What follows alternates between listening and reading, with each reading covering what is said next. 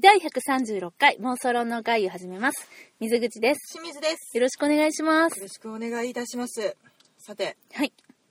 悲しいお知らせです。え、なになにとても楽しみにしている映画がもうすぐ公開になるのですが、いいことや。いいことなんですが、うん。同時期にナショナルシアターライブがあるので、うん公開日には行けなさそうなんです。あ、忙しいな。うん、なんかね、あんまりうん。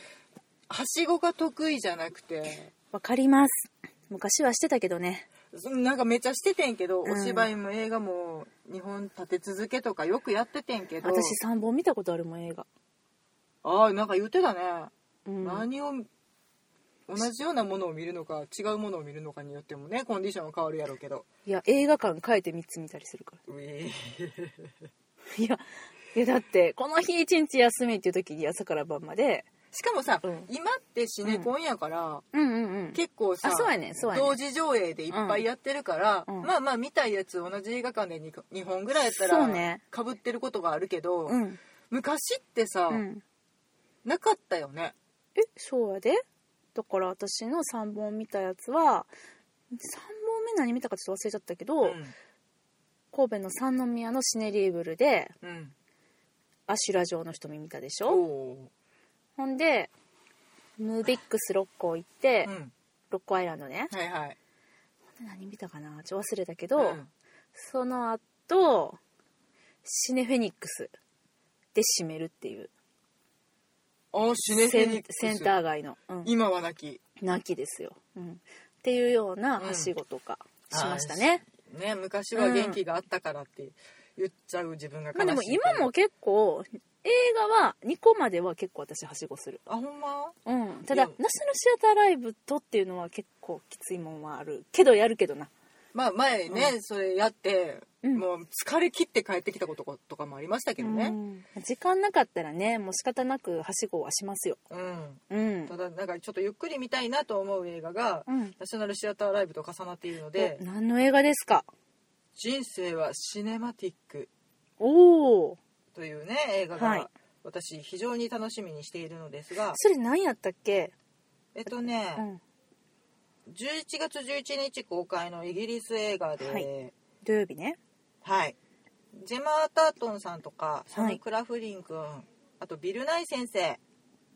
はいあとね、リチャード・イーグラントさんとかね、あとね、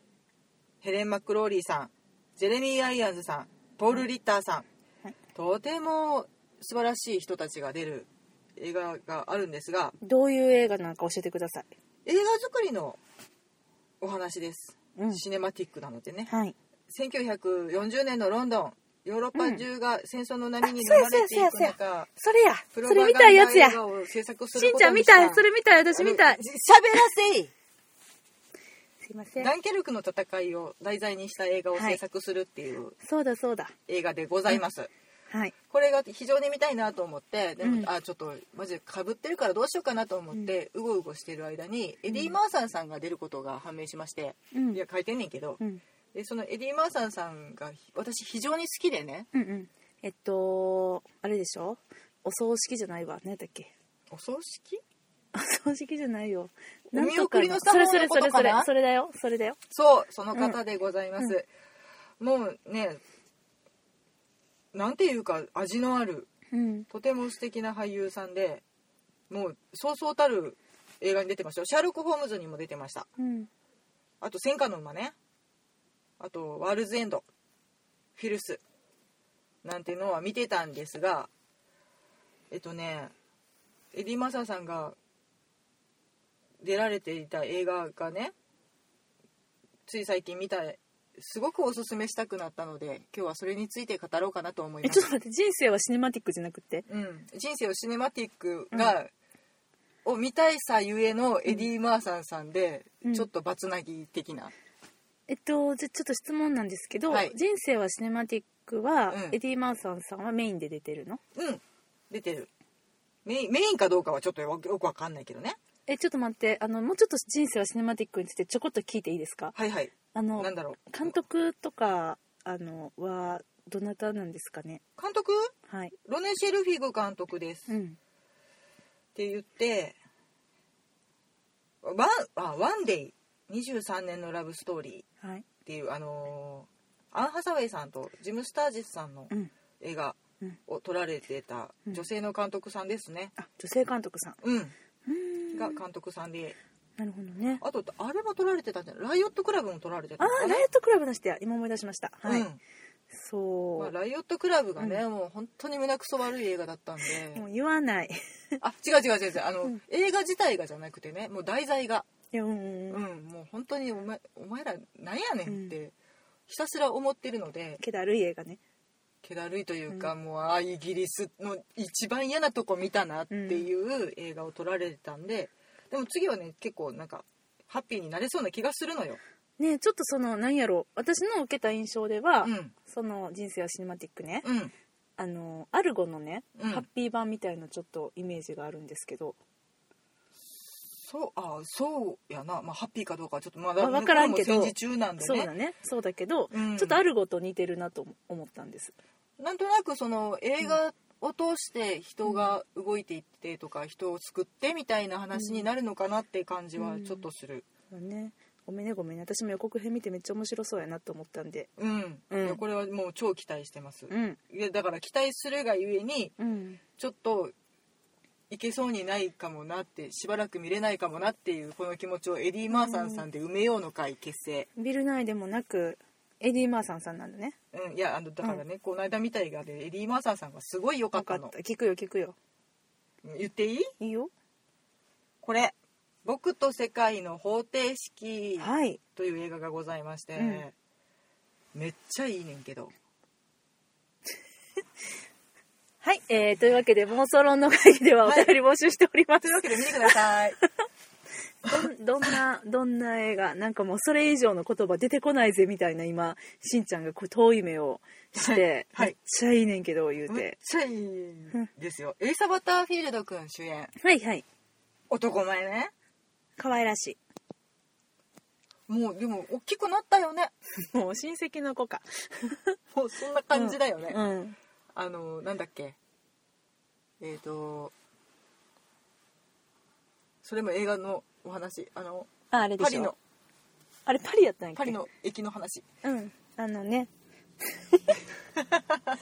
ヒューゴヒューゴあそうヒューゴですの不思議な発明うんあの発明一個もせんかったんやけどな、うん、ヒューゴっていうタイトルですねそうやんな放題がおかしいね発明してないやんなって発いう明いつすんのと思って私も見に行った時にびっくりしましたけどねしかもなんか名前ヒューゴって言われてもうなんやねんと思ってたけどユーゴなんなのかな、ああビクトルユーゴさんの読み方としてね、うんあのまああの放放題というか日本語にはヒューゴなんですあーうんそうあのタロン・エガートン的な感じであそういうことね、うんそうそう間違ってないのにでも彼は発明してないよね、発明せんかったな、うんうんただただそうそうそう彼の可愛さにそしてジュード・ローさんのかっこよさに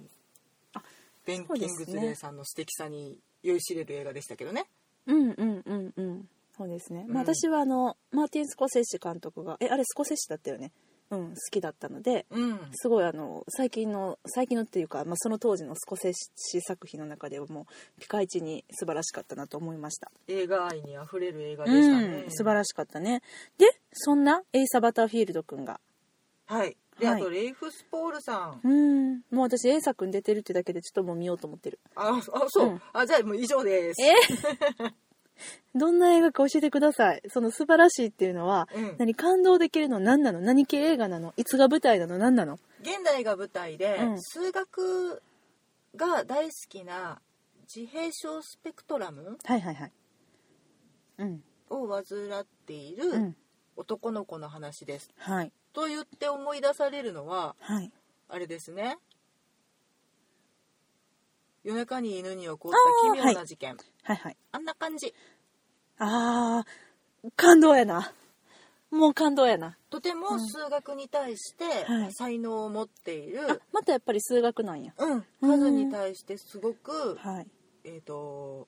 こだわりを持っている少年が、うんうんでもやっぱり、えっと人と違うこだわりだったり、人と触れられるのが嫌だったそり、うやな食べ物にすごくこだわりがあったりあとやっぱりなんかね、素数がすごく好きなの。やっぱり素数好きなんやへえ自閉症のそのスペクトラムうんの子でその数学系の子たちってやっぱり素数が素晴らしいと思うんだね。なんか、うん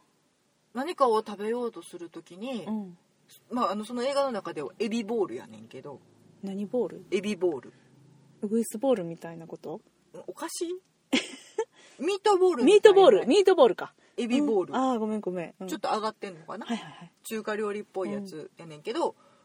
7個じゃないと嫌なの7がいいんや。 8個入ってた方がさお得やんうん、いっぱい食べれるやんってうん人は思うねんけど、うん7個じゃないと嫌やねん美しくないんだねきっとね。そうだからなん、全てにおいてうん、素数がいいっほう。て言っている男の子が、うんあのーとても本当に数式とかが好きでうんで合宿に参加して、うん、で今なんかねその数学オリンピックっていうのがあるらしくてあるある学生さんたちがね、あるもうある世界各国からインドが強いねイ選抜ンされドの子が、うん、そうそうそうそう選抜されてき て、6人かなのチームを組んで、国別で対抗して、はいはいどの国が一番になるでしょうみたいなのの、うん英国代表に、選ばれた、まあ、選ばれるか選ばれないかあそこで頑張れるのか、うんそしてそこで出会った人たちとみたいな。ーなるほどねでまあその先生との出会いだったりとか、うんあと、まあ、ちょっとあのその夜中に犬に起こった奇妙な事件はお父さんと,、うん、えー、とあれクリストファークリストファーの心の交流みたいなのが中心になってたけど、この映画の中ではお母さんとのほう心の交流が、うんでもやっぱりお母さんもどんなに心配していても、うん何かをしてあげたくてもそれができないととかっていう葛藤をすごく抱えたまま、でも一生懸命そ、えー、と息子のために頑張ってるんだけど息子はそれを分かってるけど分かってくれないんだよね心配してるけど良かれと思ってやるけどうんやめてって触らないで息子にとってはそれがちょっと嫌なことだったりするんだよねうんっていうののねを乗り越えてうん2人の関係性を築いていくみたいなね質問があります、はい、エディ・マーサンさんうはんどこに出てくるんですか、はいいい質問ですえっと数学の先生、あーよかったもうこのまま出てこんかったらどうしようかなとう思んって、うんこの映画のね素晴らしさだけでもね、んもう満足するぐらい私は語りたいんだけど、ほんまえっと数学の先生2人出てきて、はいでお一人はレイフ・スポールさんが演じてる、うんだから家庭教師みたいな形であそっか学校行かずにお家でやってんだあえなんかあねしなくもてうあの数学に特化しすぎててあもう頭良すぎてそああそういうことかうもう飛び切りしまくってて、うんうんうんで教えれる人がいないって言ってはあはあはあはあなんか個人授業みたいな形で教えてくれている先生で、でもねそのレイフ・スポールさんもね、うんなんかあのなんていうんですか体が硬くなってしまう硬化症あーあの、あれホーキンホーキング博博士士が患ってらっしゃるような病気を持ってらして、うんうん、でもだから彼も体のうん痛みを抱えながら数学と取り組んでるっていう先生をすごいよくねなんかね切なくねおかしくねあー演じてらしてそれも素晴らしいんだけどうんその後でその合宿に行くはいっていう時に、うんエディ・マーサーさんがそこの先生でいらっしゃって、その合宿行った先のそううんそれがね、うんいいんです よ全然ねいい役じゃないねんで、しんちゃんが語彙をなくしておりますこれはきっといい映画でねそう、もうね私ねいいしか言わなくなってきます、あのちょっとふざけた先生へえなんか意外な感じだねすごいこう朴突とした、うんそのちょっとこういいいいって言ったらおかしいなあの優しくてなんかこう今を生きるのあのロビン・ウィリアムスさんみたいなちょっと素朴でねそんな感じなのあかのな不器用な感不じ器用ででも熱血みたいなそんな先生かなと思ってんけど違うの、うん、なんかね、うんいつも T シャツ着てね帽子かぶってね、うんふざけてるあふざけているんやうんっほほていうのがなんかエディ・マーサーさんがううん演じてらっしゃるのが、うんすごく意外ではないねんけど、うんでも意外このパターンできますかってそういやうねような演じ方をされていて本当にそのうんお見送りの作法とか、うんうんなんかあれが私の中の正しいエディ・マーサン像不器用でうんま、っすぐで、うんうんうんもう本当に人付き合いが下手と言われてしまうほどに、なんかこうケンさんみたいなそうねうん自分不器用ですからって言っそんちなゃう感感じじそんな感じねうんそれも言えない感じね、うんっうんうんうんうんていうのがエディ・マーサンさんの魅力なのかなとちょっと思っててんけど、思ってた真逆へ真逆ってう言ってもそこまであのなんか弾けたあじゃあスクール・オブ・ロックのジャック・ブラックさんまではいかないってことかああいう変人ではなくああ いう変人なああいう変人ではなうんうんうくんそういう変人なんかねあのー数学に夢中になりすぎてうんうんっていうさちょっと変わり者の先生おるやん、うんうん何かに打ち込んでいるなんか美術の先生とかそうかなイメージ的にはあーなんかちょっと変わってる先生変わってる先生な学問を愛しすぎているがゆえに、うんうん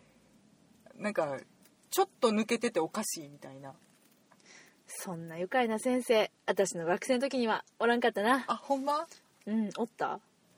小学校の時のね図工の先生がそんな感じやってなんかちょっと浮世離れしてるというか確かに小学校の時の図工の先生私も浮世離れしてたかっこよかったうんそうそうそう男そのう人でなんかひげ生えててうん山男みたいえな感じで、うちもうちもうえ 同じ先生同じなんでやねん橋本先生川久保先生だったかな全然ちゃいますやんちゃいますがでもなんかねティアドロップのあのグラさんグラサンかけてう、んでこうワイルドな髪をオールバックでうんここひげ、で細身でかっこいいね渋それくて絶対川久保先生やいやいや橋本先生やねんけ ど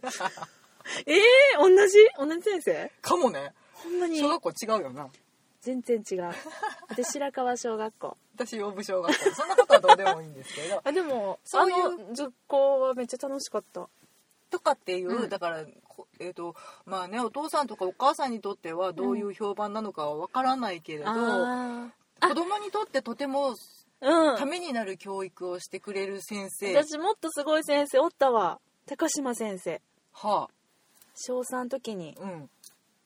なんか理科の授業やって言って、うんみんなで方位磁石持って、うん学校の外に飛び出したらめっちゃ怒られてね先生がうん校長とか他の先生からうんみたいなそういうなんか授業をめっちゃいっぱいしてくれたいい先生やったまあねそういう私もそういう先生出会ってすごい、その先生に言われたことはめっちゃ覚えてんねん覚えけてるど覚えてる、まあでもねあのうちのとか周りのねお父さんお母さんはあの先生ちょっとちゃんと授業してやみたいなこと言ってはったりね言うていたろいろあるんですよねうちの親はうんもう私みたいに変な人やかうら、んもうめっちゃ喜んでたけどね、うんめっちゃええ先生やってってうんでももう大変やってんで出てってなクラスメートがな蜂に刺されたりしてな事件が起きんねんっていうねあるあるやなあるあるっすわまあでもね受験したい人たちとかにとっては、ねそうそう勉強教えてくれへんっていうねんよな、うんめっちゃいいのにねそんな方位磁石持ってさ外行くとかさよくないいやその方が生き残れる確率はある南はどこやって言って、うんみんなでうん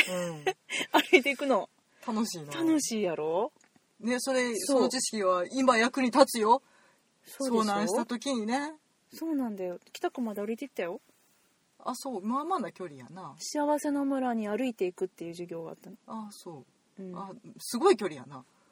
山を越えたら近かったのっあーていうね、サバイバルうんすいません地元トークで、うん、まあそんな先生なの そんなエディマーサーさん空気の先生うをとても魅力的に演じてらっしゃるのがうんもうなんかねちょっと意外でへえ見たいじゃあエイサ君はその先生との触れ合いを通してまた成まあそ長のしてい先くと生、たちとかねあ確かにまあ女の子と出会ってみたりとかね淡い恋も経験してみたり、そうっていうのを通してうんまあすごく人間的にも成長してうん、っていうねもう本当にだから本当に君夜中に犬に起こった奇妙な事件をお好きな方はうん思い出しながらもでも全然違う話ではあるのでそっかそっか、うん、うんなんかう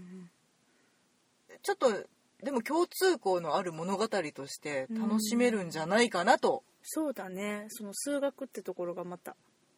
そうんうなんか同じ似たような感じやから、うんうんあれなんかもしかしたらうんクリストファー大きくなって、うんが次の学校に進学したらこんな感じなんかなとか、まあ妄想がそんそんな想像うん広がるわもねできてしまう感じの素晴らしい映画でそっかとてもね美しいえー、舞台はロンドンですかロンドンうんでなんかねとても音楽とか色彩とかにあふれている映画なのこんな題材やのにあーでもなんかこの題材だからこそなのかもしんないね、なんか音楽うんもうん、周波数やんか音ってはいはい数字じゃん、数字だねうん、 500何百何メメガガヘルツヘルツうん、うんで全部決まっていて、うんとても美しいとかうん色もなんかその数式がうんいちいちなんか色が出てくるね、あーあれよね共感何だっけ共共感覚っていうのかな、うんなんかあの全部に色が見えるんだよねいやなんか多角形72角形うんうんうのんそれぞれの辺に、うんえー、と赤と青と黄色が塗られていてみたいな、なんか公式を解いていくっていうあのであ、うんなんか結構色にも満ち溢れていて視覚的にもねへー映像的にもねすごく凝った作りになっててじゃあその子のその数学的な頭の中っていうのをうん視覚的に見せてくれたりもするってこと映像でそういうわけじゃないのそういうわけでは ないだから失礼しましたなんとなく失礼しそのましたちょっとはさ先走ったわ数式にうん色が取り入れられててだからイメージの中にそういう色彩がうん入ってきたりとかでも音楽もとても美しくて、であでもあこれも数字なんやって思いながそらっか聞くそっと面白いねまた別の聞こえ方がするっていうへねえじゃあその子の感覚をちょっとこう自分も見ながら味わうことができるなんかね、ん本当に私数学めっちゃ嫌いやねんやんかそっかみじんも好きじゃないねんうんうんうんうんうんいまだに筆算無理みたいな感筆じだね算 筆算するこの間ちょっとやりかけて、うん私やり方忘れてるって思うぐらいに数学嫌いやねんけど、だからあのーなんかフェルマーの最終定理みたいなやつねあああいうのもう吐き気がするって思っててんけど、うんでもそれに取りつかれて、うんそれに魅力を感じている人たちがこんなにも輝いているんだって思って、うんちょっと羨ましくなった、あーなるほどねあ数字って美しいって思う感覚をうん分かってみたいなって思った、へえそっうんか、なるほどななんかね静かな映画なのでうん地味っちゃ地味全然アクションもないしねうんなのでまあねちょっと夜にぼんやりしながら見てキラキラしていただきたいなと思って、ぼんやりしながら見てキラキラするいいそう言葉やねそしてエディ・マーサンさんのね、うん魅力にうんもう一つこうあこんなこともできるのねみたいなうん意外性にちょっと酔いしれていただきたいなと思ってエイサ君どうでした かわいいほんま 超キラキラしてんのエイサくんこそあの人のねブルーの瞳がとても印象的で目大きいもんね大きいしなんか青が深いのねあーそっか、うんうんうんうんでなんかちょっとやっぱり悩んでる時とか、うん考え事をしてる時にもうなんか目を目開けたままなんかぼーっとしてるみたいなうん瞳がすごく吸い込まれそうでもうええ顔しよるんですわあーあーそうなんです綺ね麗な顔でええ顔されたらねそれはまあうん惚れるよね、何歳何歳なんやろ今の何役歳にな何った歳の役高校生中まあ学生高校生か高な校生かうんそっかいやいやちょっと見ますわ早速あ本当見て見て私ちゃんとね全部見てるんだよあこうやっ本てしんちゃんからおすすめされたやつはあらまあのここでねお話ししてないですけど、うんあれも見たもんね何やっけ虫カメラの分あいいですかいああインザスカイ、うんあれも見ましたようんねうんやしやんで面白かっためっちゃ面白かったですうんよかったうん、なんで全部見てるよっていう話ありがとうございます、うんあのサリー・ホーキングさんもとてもいいのでうんあサリー・ホーキンスさんホーキンスさんなあのパディントンのお母さんねはいはいはいめっちゃ可愛いよねあの人あの人なんやろうねあの人にちょっと似てるよねこの間のさあのー夏夜の夢じゃないわ何だっけお気に召すままにパさッチーちゃんパッチーパッチーうんパッツィかパッチーちゃパッんツィちゃんなあのうん友達、なん友か達ちゃうわいとこ何だっけうんえっ、とめいいや違うないとこやんないとこか、うんうんいとこの女の子のあ女のの子、うん、独特の空気ねちょっと似てないほんわかしてんねんけどでも芯はしっかりあって、うんでなんか立ち姿が不思議っそうねていうかもう空気感から不思議不思議ちゃんっていうか妖精っていうかね何やろねう、んでもとても聡明な感じそうそうそうそうそがしてう、うん、うん、サリー・ハーキンスさんもねいやパディントンの時はもうほんわかした、うんめちゃめちゃええお母さんちょっと浮世離れしたねうんっていう感じやってんけど、今回はちょあっとあのそっかそっかこそシリアスモード子育てうにすごく一生懸命なお母様で、なんかあの人ってしお芝居の癖なんかもしれないけうど、んあの口元に手を当てる芝居がすおごおくー多そうなのく例えてばあのこなんかあーまあわーみたいなわーわーみたいみたいなな感じのことを、仕草をよくされてるねんけうんど、はいはいもうねそれがねその手がうん芝居してて、手がその手に泣けるみたいそな。の手に泣けるのねわ、うんかりましたこれあのシャリーさんのね見ましょお手手要注目でう見ましょそして泣いてください私さっき泣いてきましたうあそうなの、うんさっき見たのうんあじゃあそりゃあほやほやの感想ですわはいじゃあ私も今晩見るねあお願いします今晩か明日か見るねそして感想お待ちしております LINE で送るねあ OK 待ってるはいというわけでというわけでうんあの何が言いたいかっていうと人生はシネマティック見ましょうねっていうことでしたそうだねははいい、あの来週はいよいよナショナルシアターライブワンマンツーガバナーズガバナーズでいいのあれ一人のあれガバナーズだっけよななんかそんな感じ一人の男男とと二人の主人うんそうだねうんちょっとあのコメディチックな感じなのかななんか笑かしてくれるみたいよジェー書ムいてス・たコーデンさんでしょうんちょうんっと楽しみですけどねきっと仕掛けてきよりますよ、はいと人生をシネマティックはい楽しみにしておりますはいこれでちょっとこう英国気分をね皆さんも味わってみてくださいませはいはいあんでちょっともう一回最後にタイトル言ってくれる、うん今日おすすめした映画のタイトルね僕と世界の方程式、ほう博士の愛した数式みたいなタイトルだねあとね奇跡のくれた数式とかねいろいろなんかそうあれそんなタイトル数じゃない式系なんかね、うんそその奇跡の方はね、なんか結構同時ぐらいにあそれま同た時期にやってて別のなんか数学流行ってるって思った数学はねあきうん奇跡がくれた数式あのねサイクルがあるよ数学のサイクル、ね、何年かに1回どっかの国が数学ものやってるか流行るよね、ら流行る流行るままた増えるんちゃうかなと思うねんけど、うんまあねその自閉症とかっていうのがさなんかこうみ身近にみんななってきたし特別なことじゃないっていうのも分かってきたから、より題材として選びやすくもなってるよねうんうん、そうあの共感しやすくなってるからこうななんていうのなんか特別なことではうんないそうそうっそてうそういう感じをみんなが持ち出してこれたのそかうな、ねそうね、うんうん、ここ最近でなのかもしれないけれど、うんうんだってあの子やってそうやんねあのものすごくうるさくてありえないほど近いどっちだったっけものすごく合ってるあ合ってるうん合ってるねうん、の男の子やって自閉症やったよねそうんだからやっぱそういうなんかこうでもなんか生きにくいううんうんうんのだろうとは思うのだけれども、うんとてもすごく才能にあふれていて、うんなんかね豊かな人生うんなんだろうなって思って、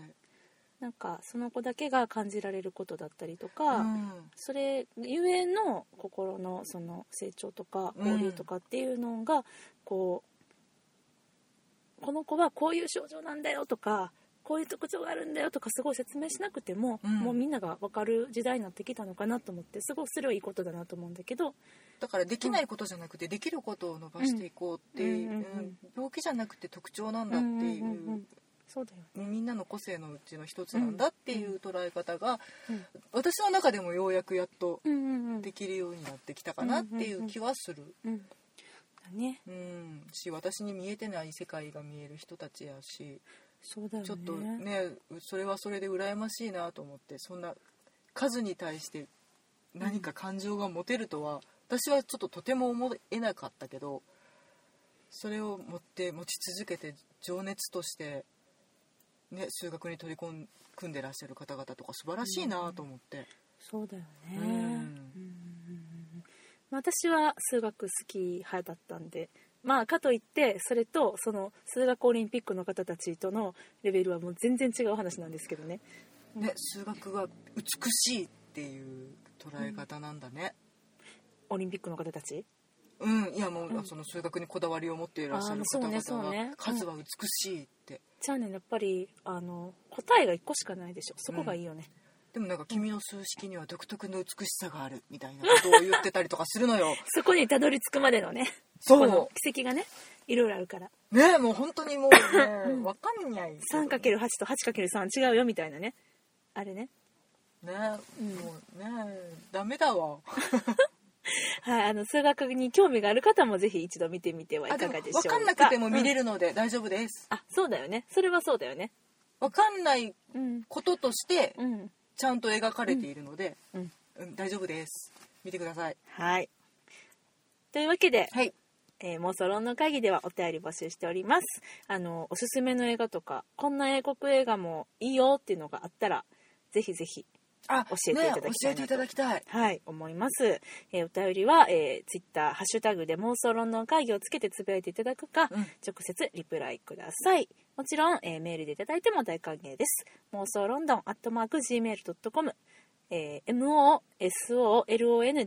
アットマーク、gmail.com までお便りください。はいはい、それでは今日はこの辺りでお別れしましょう。さようなら。ありがとうございました